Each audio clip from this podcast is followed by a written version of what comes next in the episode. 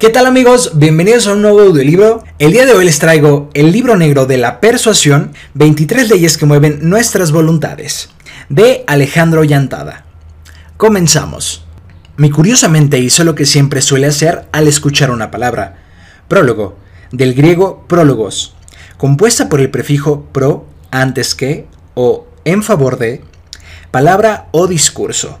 Por lo tanto, el prólogo es lo que se encuentra antes que la palabra. Siempre he sido un amante de la semiótica y por lo tanto de la semántica, que es la rama de la lingüística que estudia el significado y el origen de las palabras.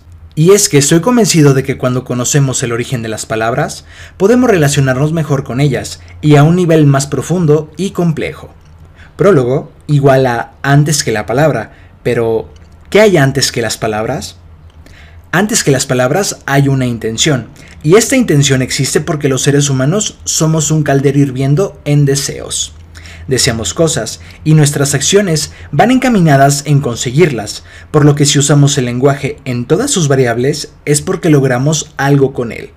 Como consultor en imagen pública, he sido un estudioso y continuo practicante de la propaganda, de hecho, los consultores en imagen pública somos propagandistas por excelencia pues es a la ciencia a la que recurrimos cada vez que queremos despertar emociones en las audiencias, para moverlas hacia los lugares donde están los objetivos de nuestros clientes. Propagar es multiplicar, extender, difundir el conocimiento de algo o la afición a ello. Pero, ¿con qué fin? Pues con el fin de persuadir, claro. Siempre les defino a mis alumnos del Colegio de Consultores en Imagen Pública la palabra propaganda como la acción y el efecto de dar a conocer algo con el fin de ganar adeptos para persuadirlos. Persuadir es mover, inducir, incitar, provocar y hasta obligar a alguien a hacer algo o creer algo que nos beneficie en la satisfacción de nuestros deseos. Y este libro puede ayudarte a conseguir lo que deseas. El fenómeno de la persuasión no es para estudiarlo ni para entenderlo, sino para obtener resultados mediante nuestras acciones. Acciones que, en el libro negro de la persuasión, se transforman en leyes a las que Alejandro Llantada les puso nombre y apellido, para familiarizarnos con ellas y poder usarlas a nuestro favor o blindarnos contra su poder.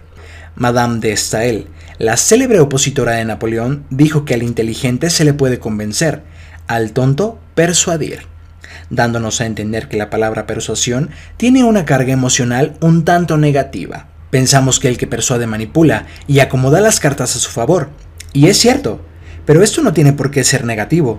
Manipular es transformar, convertir una cosa en algo diferente, poder encauzar por buen camino lo que nos rodea.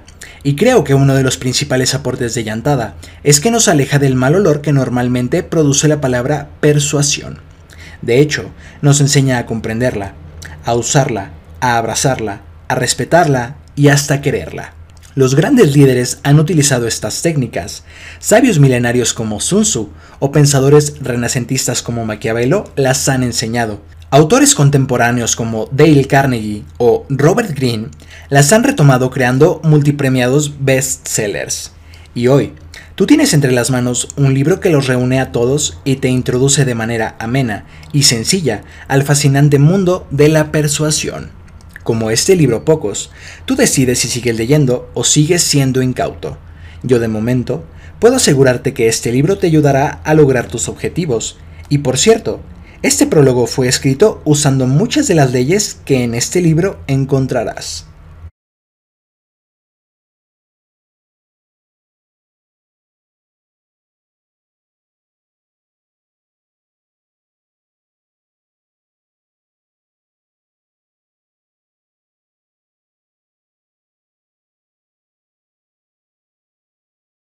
Si recibe algo que valora, siente el deseo de corresponder con algo de igual o mayor valor.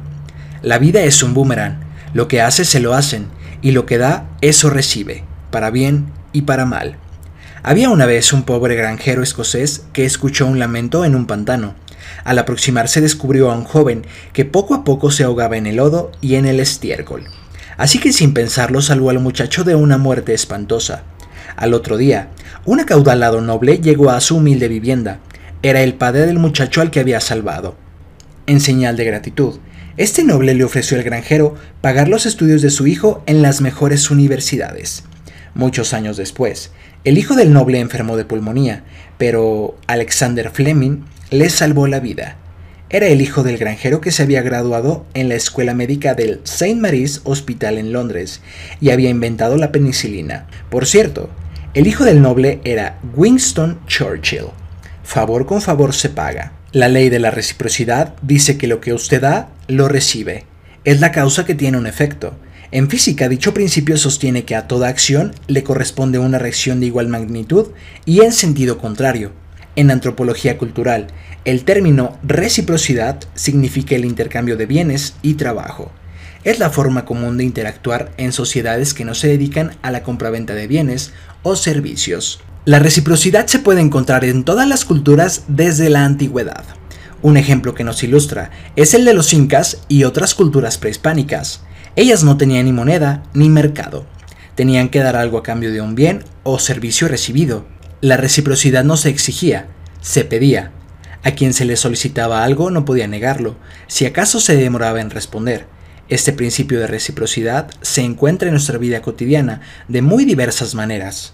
Camina por la calle y de repente una niña indigente le pega una estampita con una carita feliz en la ropa. Sorprendido, se siente obligado a corresponder con una moneda. Esto sucede muy seguido en lugares públicos y en culturas diversas. En Estados Unidos, el grupo religioso de los Hare Krishnas era famoso por colocar flores en las solapas de los transeúntes, y la persona que recibía el detalle, abrumada, correspondía con dinero. Llegaron a generar recursos importantes con este método, hasta que llegó un momento en que saturaron a la gente y perdió efectividad. La reciprocidad está profundamente arraigada en muchas interacciones sociales. Estudios psicológicos demuestran, por ejemplo, que las camareras sonrientes obtienen más propinas que las que son menos amistosas. Se da una sonrisa, se obtiene una propina. Las peticiones de contribuciones para obras de caridad son a menudo acompañadas de pequeños regalos. Al parecer, las organizaciones benéficas saben que esto aumenta la propensión a donar. En general, es probable que generen sentimientos que obligan a muchas personas a pagar la deuda psicológica con un donativo.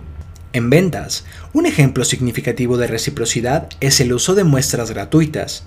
En los supermercados, los clientes utilizan con frecuencia pequeñas cantidades de un determinado producto de forma gratuita.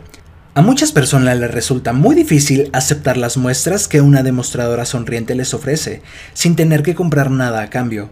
Otras incluso compran el producto aunque no les guste mucho. El poder normativo de la reciprocidad también tiene un impacto importante en cuestiones de política social. La opinión pública aprueba o desaprueba cualquier decisión de un gobierno tomando en cuenta las recompensas, independientemente de si contribuyen de fondo o no a la sociedad y en qué medida. La reciprocidad no es privativa nada más de cuestiones materiales, también está presente en el orden moral, así como en las relaciones interpersonales. Se le llama la ley de oro.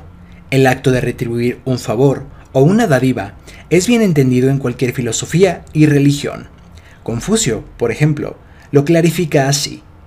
Cuando uno cultiva al máximo los principios de su naturaleza y los ejerce en el principio de reciprocidad, no está lejos del camino. Lo que no te gusta que te hagan a ti, no lo hagas a los demás. En el budismo se le llama ley karmática o de causa y efecto. A la inversa, es lo que conocemos como la ley del talión. La reciprocidad en el ser humano es básica para la sobrevivencia de la especie. Es un mecanismo casi automático que implica evolución y civilidad. Cuando se desaprovecha o se ignora, la consecuencia puede ser simplemente que se vuelva en nuestra contra y que seamos detestados o ignorados. De y recibirá muchas veces, hasta de más.